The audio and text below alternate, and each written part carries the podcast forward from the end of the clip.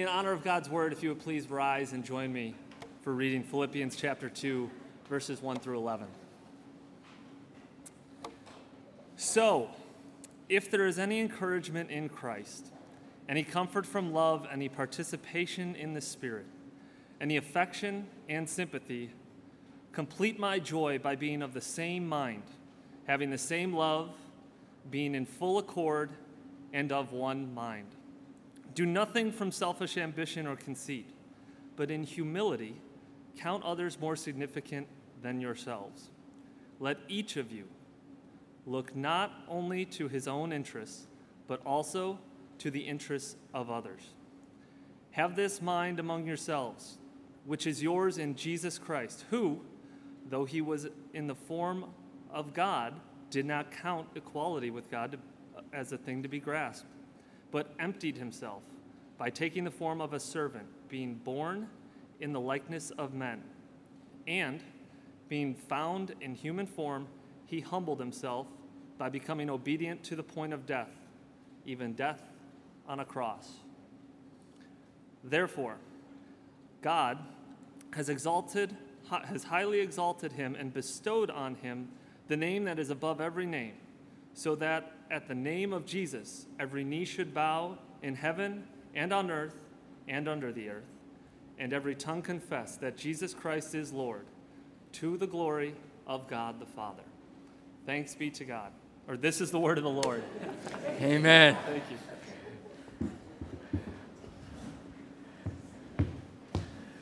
Good morning. I am realizing there now. Oh, I turned myself off. See what I did right there? There. How are we now? Are we good? Yes? Yeah. Hey, there. He is risen. I just wanted to make sure you guys didn't forget that after just like two weeks. So you know that that's true all the time, right? He is risen.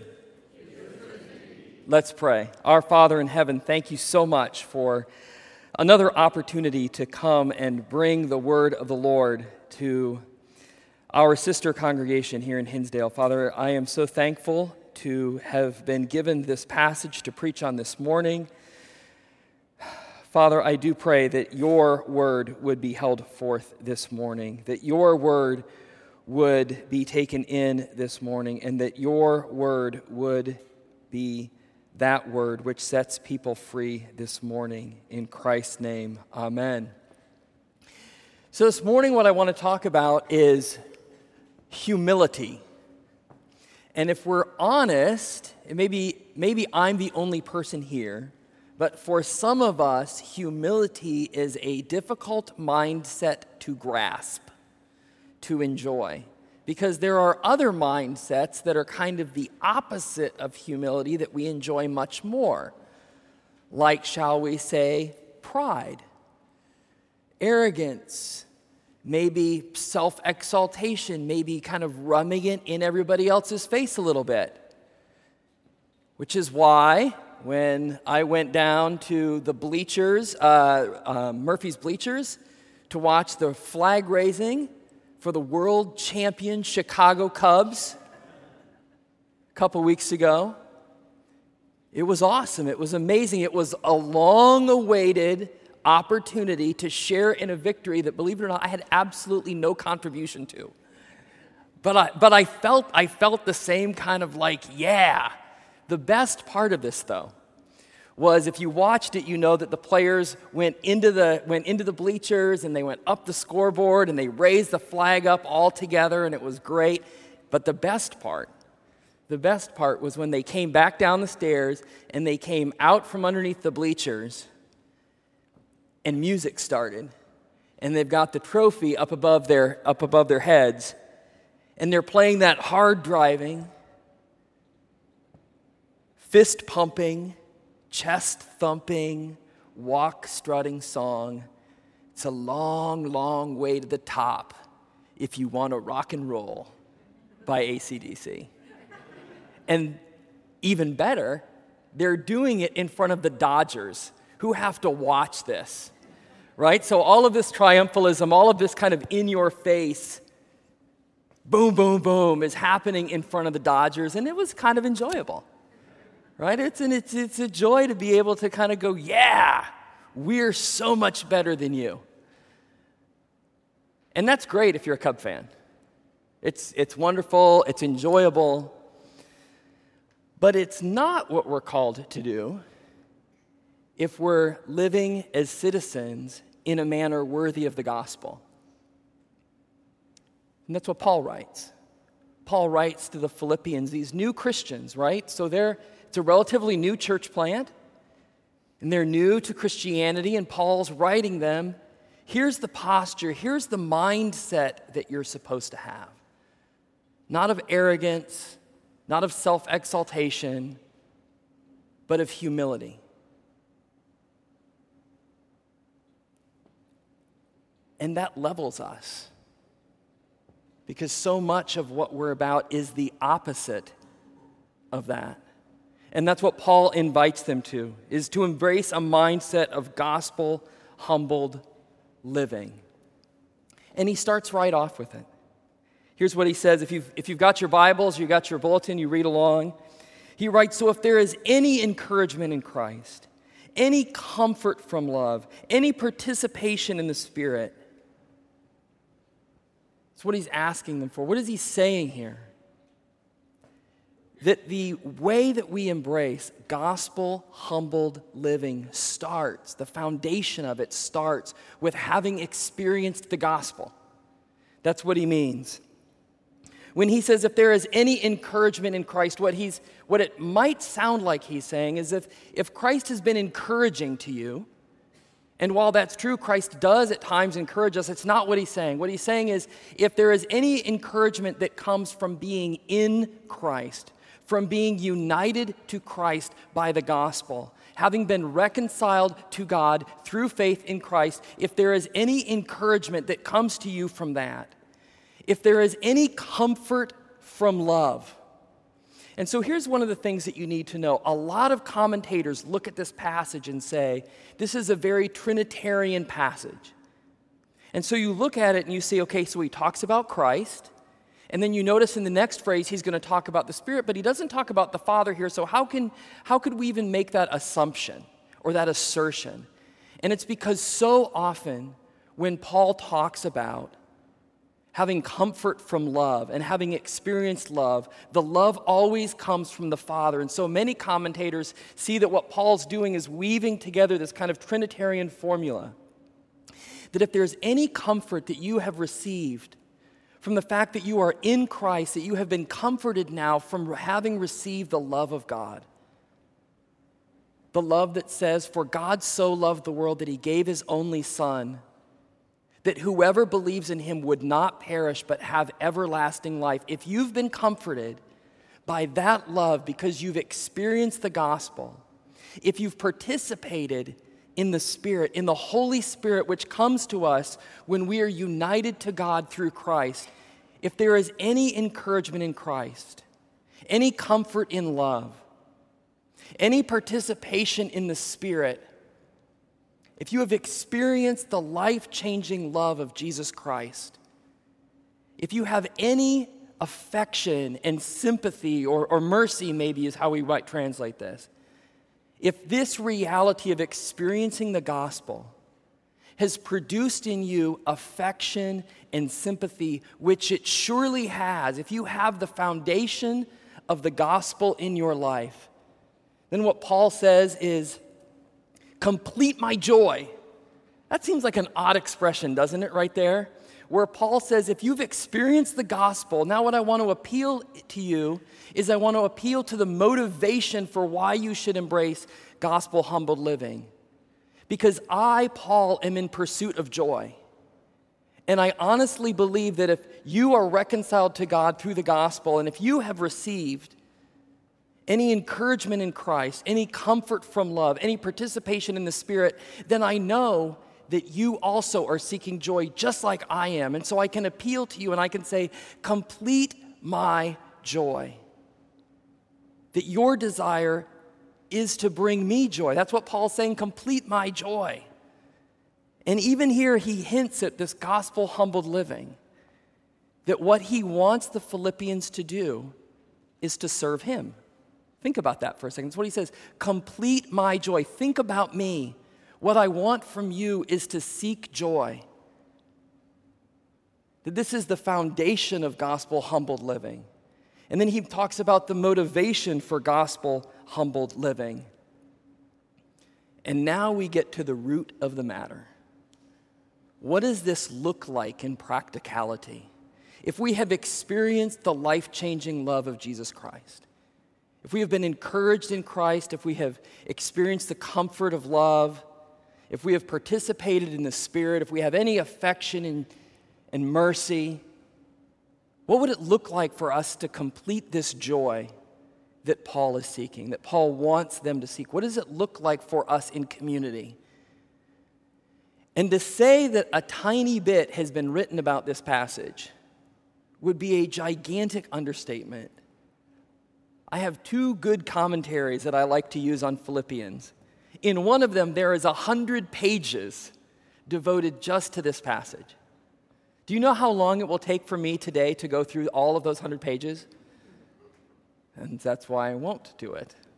But there's a, there's a lot to be said about this because it's important, because Paul is so taken up as he writes this passage that he moves into what we refer to as this Christ hymn. That he moves into a place of worshiping Christ as he talks about what does it look like for this congregation, this church in Philippi to embrace gospel humbled living. And what he says is, be of one mind. He actually says it three times. So if you look at the passage, here's what he says Complete my joy, being of the same mind having the same love, being in full accord, which is the same as having one mind. And then he says, and of one mind. So, what is on his mind? What's on his mind is that he wants the Philippians to be of one mind. It's exactly the same thing that he's just said in Philippians 1:27. Striving together for the faith of the gospel with one mind. So what Paul is saying is for them to have gospel humbled lives, to be able to serve each other in community, they have to have one goal. You can't serve each other, you can't work together, you can't strive side by side for the gospel if everybody has a different goal. So, what Paul's saying is there has to be one goal. You have to have one mind, the faith of the gospel, that that's what you're striving for. And when everybody has one goal, everybody understands that they're working together for one purpose, then serving each other as you're working towards that one goal becomes the natural thing that you would, of course, do. And that's why Paul says, striving together for one goal. Having the same love. That part of gospel humbled living is having the same love the same love that the Father has for us. For God so loved the world that he gave his only Son, that whoever believes in him would not perish but have everlasting life, that we should have that same love for one another. Now, here we're going to do a tiny bit of math. Not a lot of math, because I'm not good at it, but we're going to do a little bit of math. So, what we know is that for God so loved the world that he gave his only Son, that whoever believes in him would not perish but have everlasting life. And we're supposed to have that same love for one another. And we know that Paul is talking to a church. And so we know that what Paul's goal here is to tell the members of this church that they should have the same love for one another, for each other in the church. Are we all agreed that that's what this is saying? And here's what else he's saying because Christ also said, You should love your neighbors as yourself. Then we can also say that what Paul is saying here is not just that we should have this same love for one another in the church, but whatever love we have for one another in the church, we have to have for those who are outside of the church. That gospel humbled living is not just loving the people inside this room, but loving people outside of this room with the same love that the Father loved us. I read this week somewhere where it said that you can't love God more than you love the least person that you love. Think about that. We say, Oh, I, I love God so much. I really do love him. And I really hate my coworker, though. For God so loved the world that he gave his only Son that whoever believes in him would not perish but have everlasting life. Love your neighbor as yourself. Because we know where that parable ends. Well, who is my neighbor? Uh, your neighbor is the person that you don't want that your neighbor to be. I want you to love them that way, to have one love, doing nothing from selfish ambition or conceit. I will tell you that I spent no small amount of time repenting when I got to this part. Because I spend no small amount of time doing things out of selfish ambition and conceit. Believe it or not. It is why when church planters get together, one of the first questions that we're supposed to ask each other is, yeah, how are you doing? How is, how is the gospel moving forward in your community? How are you encouraging one another to live as citizens of the kingdom of God in a manner worthy of the gospel? How is the gospel impacting your life? That's what we're supposed to ask one another. But it's not the first question we ask. The first question that we ask one another is Does anybody know it? How many people did you have on Sunday morning? That's the first question that we ask because we want to be able to feel better about ourselves because we want to measure ourselves against one another, doing nothing from selfish ambition or conceit. So, kids, if you're in school, you know that this is your reality. That you likely go to a school, you maybe attend a school where you are aware that there are particular people in your school who are doing things out of selfish ambition and conceit. Right? Maybe you look and you say, oh, it's, it's the jock of the football team or you know, the, the jock of the women's uh, swimming team. Maybe it's that person who's just the smartest person in the school and, and they want everybody to know it. And they walk around all conceited with the purpose of making you feel bad. And we know what it's like to be on the receiving end of that to be on the receiving end of somebody who has so much selfish ambition and conceit that it makes everybody around them feel diminished, feel like they don't matter, feel like they don't measure up. And so, of course, Paul is saying if you're in a community, if you've experienced Christ, then that's not the posture that you should have. But here, here's the thing so I was in my school, shall we say, uh, here was like the pecking order of my school. Like, the, all the cool people, the people who were about to be cool people, the people who were friends with the cool people, the people who, you know, were kind of in that middle rung. And then somewhere like down here is like where I was. You know, I was the guy who didn't get the memo that green green pants weren't what you were supposed to wear to school every day and you know, I just I was that kind of nerdy, geeky guy. And so you might say, "Oh, well, you didn't have that problem. I wasn't the person walking around with selfish ambition and conceit. But that was only because I wasn't able to. It's not because I didn't want to. It's not because I didn't want to be that person. It's not because I didn't want to be able to walk around and have the whole school worship me and to be able to posture myself around. I wanted it even though I couldn't do it. So this is what Paul is getting at is whether or not you're in the position to actually do it or even if your heart is saying this is what I want, do nothing out of selfish ambition or conceit.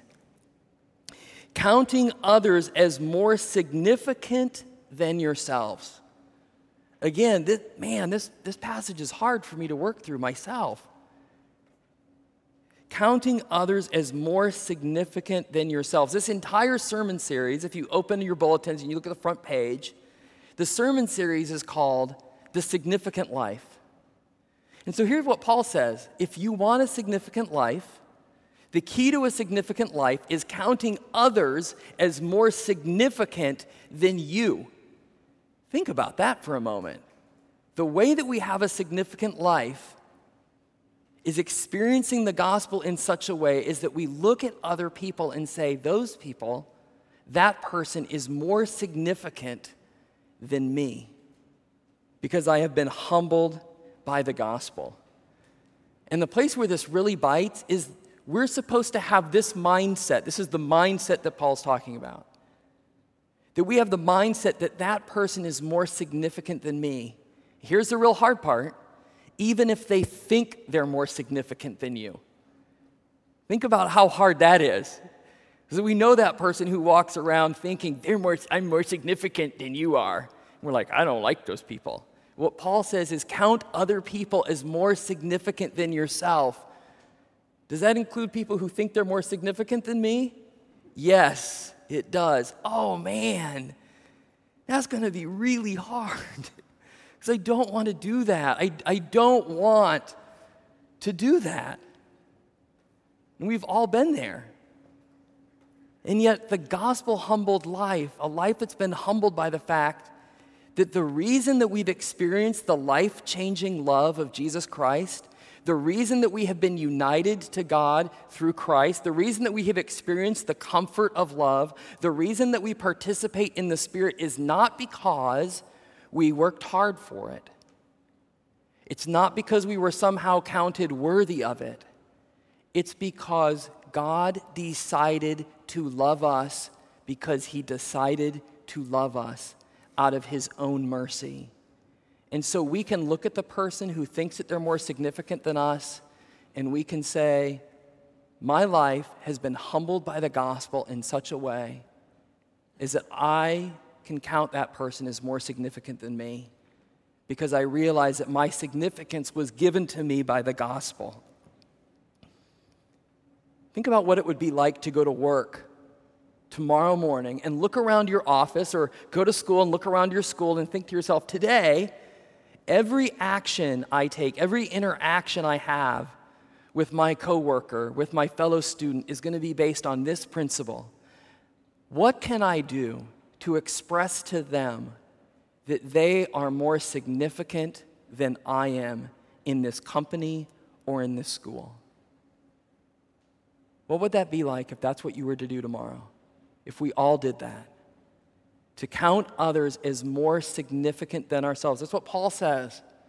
Do this among yourselves as a church, and because we're called to love our neighbors as ourselves, we're called to do this to everyone. The way that we treat one another is the exact way that we should treat everyone, looking not only to your own interest. And notice here that Paul does not say, don't consider your own interests. He doesn't say that. What he says is, don't only consider your own interests, but consider the interests of others.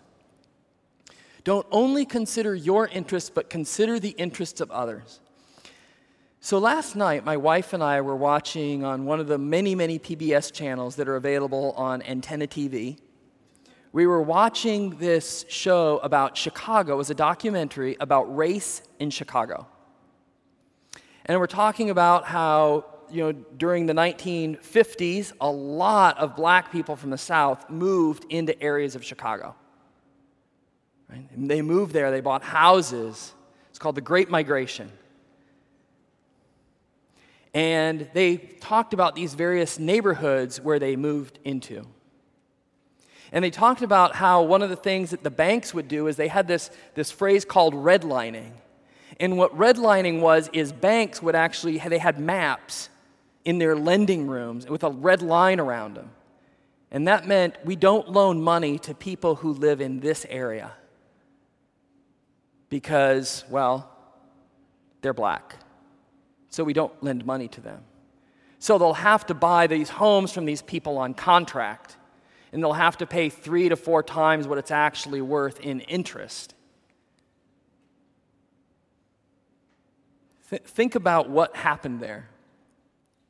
And then they went on to say that what would happen is a, a black family would move in to a neighborhood. And so this black family has somehow worked their way into the middle class, or they're trying to work their way into the middle class, and they buy a home. And so, all of many of us in this room, not all of us, many in this room know what it's like to buy a home. We know that kind of feeling of accomplishment that comes with like this is my first home this is a place where I, I, have worked and i have labored and i bought this home and now i live here and i'm so happy and then imagine a hundred people show up in your front yard giving you death threats, throwing things at you, and saying, Get out. What would it have been like if instead of that, the neighbors had said, Oh, I, am thinking not only of my own interests, but of the interests of this family that has just moved in next to me. They are more significant than I am. How can I help them? How can I bless them? What if that was the posture that the neighbors took? And what if it was the posture the neighbors took because it was the posture that the church had taken? And that the church had so understood what it meant to live gospel humbled lives that when a situation like this happened, people came around them and said, We are so glad you're here. We consider you as more significant than ourselves. We're looking not just to our own interests, but to your interest as well. This is what Paul is talking about in this gospel humbled life. And then Paul says, I should give them an example. I should give them an example of what a gospel humbled life might look like. And he goes, of course, to Christ. He writes, Have this mindset among yourselves, which is yours in Christ Jesus, who, though he was in the form of God, did not count equality with God a thing to be grasped. But he emptied himself by taking the form of a servant being born in the likeness of men and being found in human form, he humbled himself by becoming obedient to the point of death, even death on a cross. Have this mindset. Here Paul goes again. Have this mindset, which is yours in Christ. Paul says, if you have experienced the gospel, this mindset, this way of thinking is yours in Christ. It's yours. It is available to you to embrace this sacrifice of humility. The example of gospel humbled living is to embrace the sacrifice of humility. It says, not counting equality with God a thing to be grasped, he emptied himself. So here's your one minute disclaimer on biblical heresies. What's going on here? Here's what's not going on.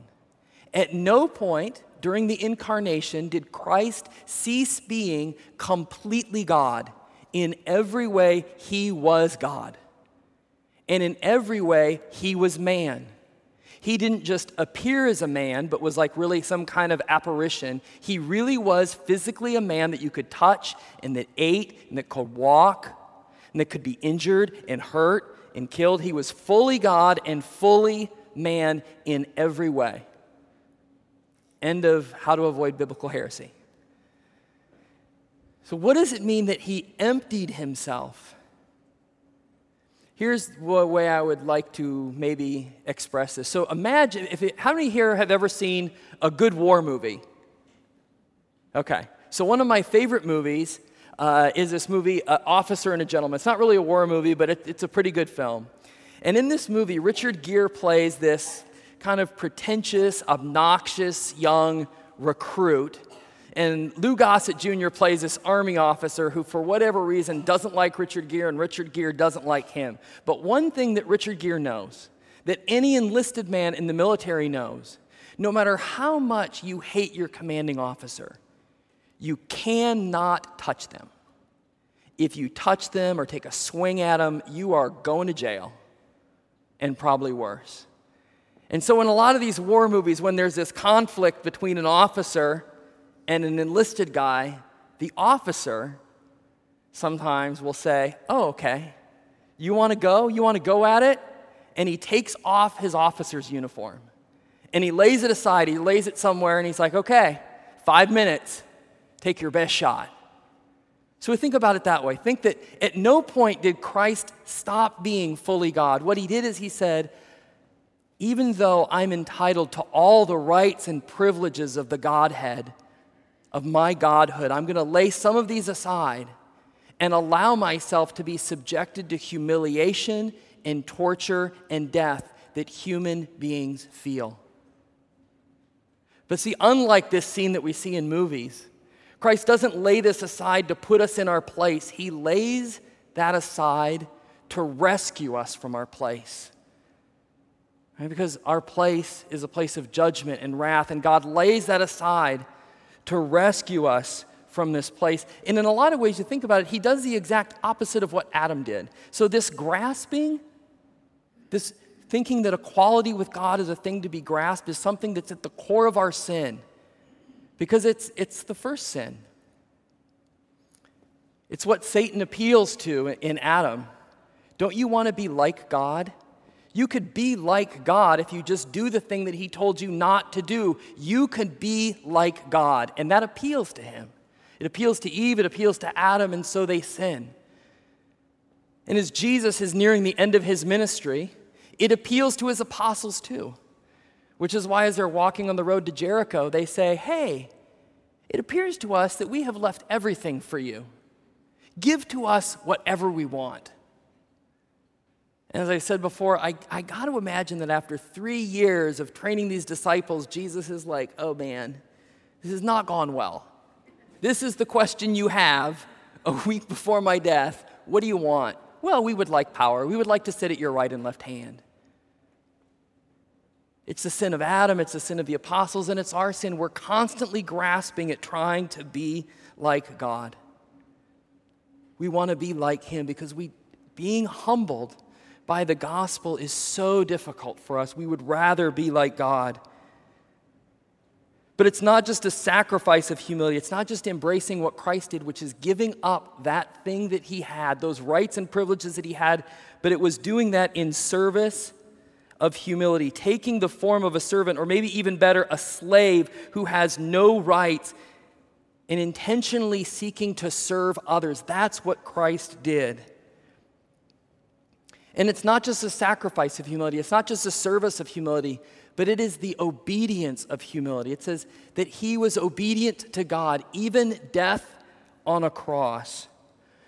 So, as I scoured the commentaries trying to figure out how to relay this, I finally, finally landed on probably one of the best ways of articulating this. And maybe you've heard of this particular commentator. His name is Meatloaf.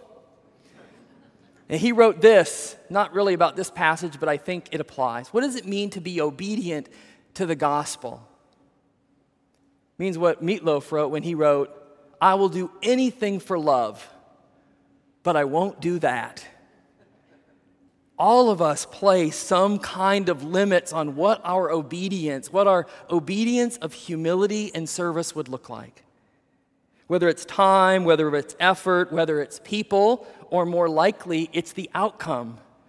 What, what will happen to me if I embrace this gospel humbled life, if I embrace this sacrifice and service?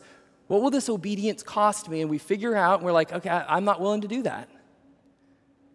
And so, the reason that Paul gives this example is Paul says, is your example of how to live gospel humbled lives in community. I give you Christ, who gave up everything in order to serve, even to the point of death on a cross. That should be your example of what gospel humbled living looks like. Now, here's the weird, kind of counterintuitive thing some of us are struggling with this idea of embracing humility in, in the way that it relates to us serving others. But I want to flip it around. If we embrace gospel humbled living as a community, do you know what else that means? That means that other people will be looking out for your interests. That's what it says. Look out for one another's interests. That means that if we embrace gospel humbled living, somebody else is going to be looking out for your interests. And you have to be willing to let them. And for some of us, that's the hard part. For some of us, the hard part is that if we embrace gospel humbled living, what this says is that somebody is going to serve you. And in fact, somebody is supposed to serve you. And for some of us, the hard part is letting them. That our struggle with humility comes when we're faced with receiving humble service from another person. We say, No, I don't want that. No, no, no, I don't, I don't, I don't want help. That's where our pride shows. And that's what gospel humbled living undoes for us. So, what is the goal? What is the goal of gospel humbled living? And this is the greatest part of all. You know what the goal of gospel humbled living is? Exaltation. That's where it ends. It's what it says. Therefore, because he did these things, God has highly exalted him and bestowed on him a name that is above every name that when Christ embraced this gospel humbled pattern of living that Paul holds out, he was exalted because of it by God. Not only was he exalted, he was worshiped. It says, so that at the name of Jesus, every knee should bow in heaven and earth and under the earth, and every tongue confess that Jesus Christ is Lord to the glory of God the Father. That this gospel humbled living, this pattern of living that Christ embraced, resulted not just in his exaltation, but in his worship. And as we embrace this, our goal is that everyone, so what this passage says is that everyone, every knee is going to bow, every tongue is going to confess that Jesus Christ is Lord. But our goal is embracing gospel humble living is that they would do it now rather than doing it on the day of judgment.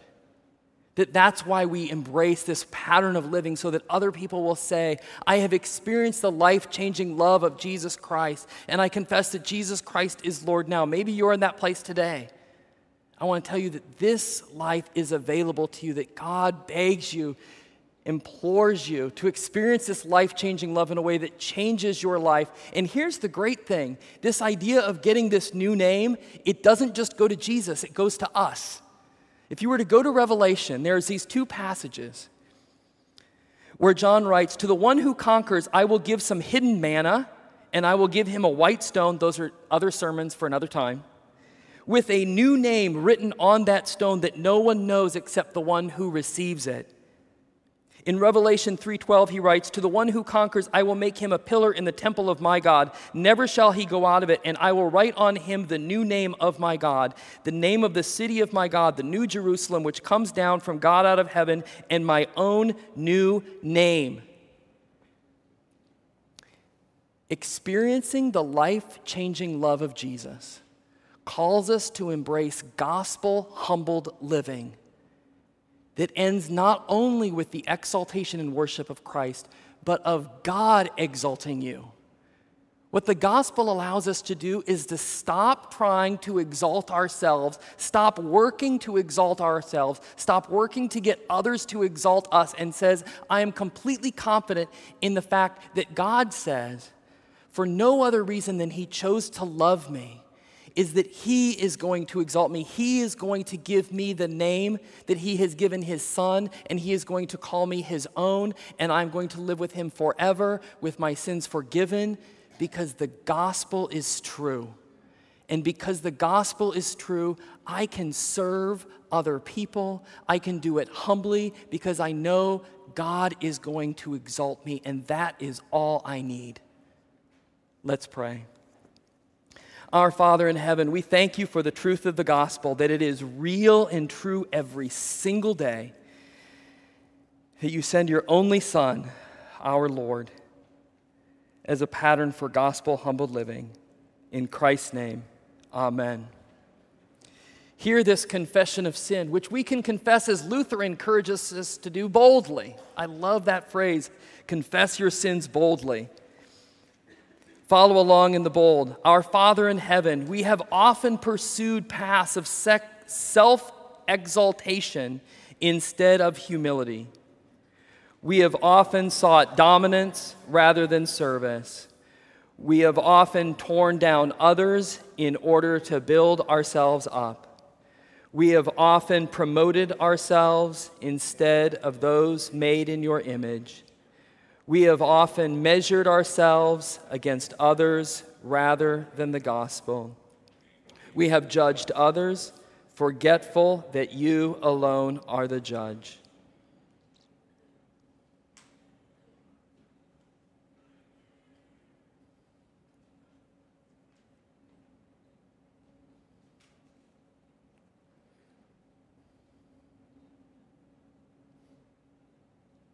Within your church, we have been slow to practice loving of our neighbors. And in the world, we have not been your faithful servants. Forgive us and help us to embrace the reality that humility is the key to experiencing and extending the life changing love of your Son, Jesus Christ, in our homes, our workplaces, and our communities. Amen. Hear the good news of the gospel, and being found in human form, Jesus humbled himself by becoming obedient to the point of death, even death on a cross. Therefore, God has highly exalted him and bestowed on him the name that is above every name. In the death and resurrection of Jesus Christ, your sins are forgiven.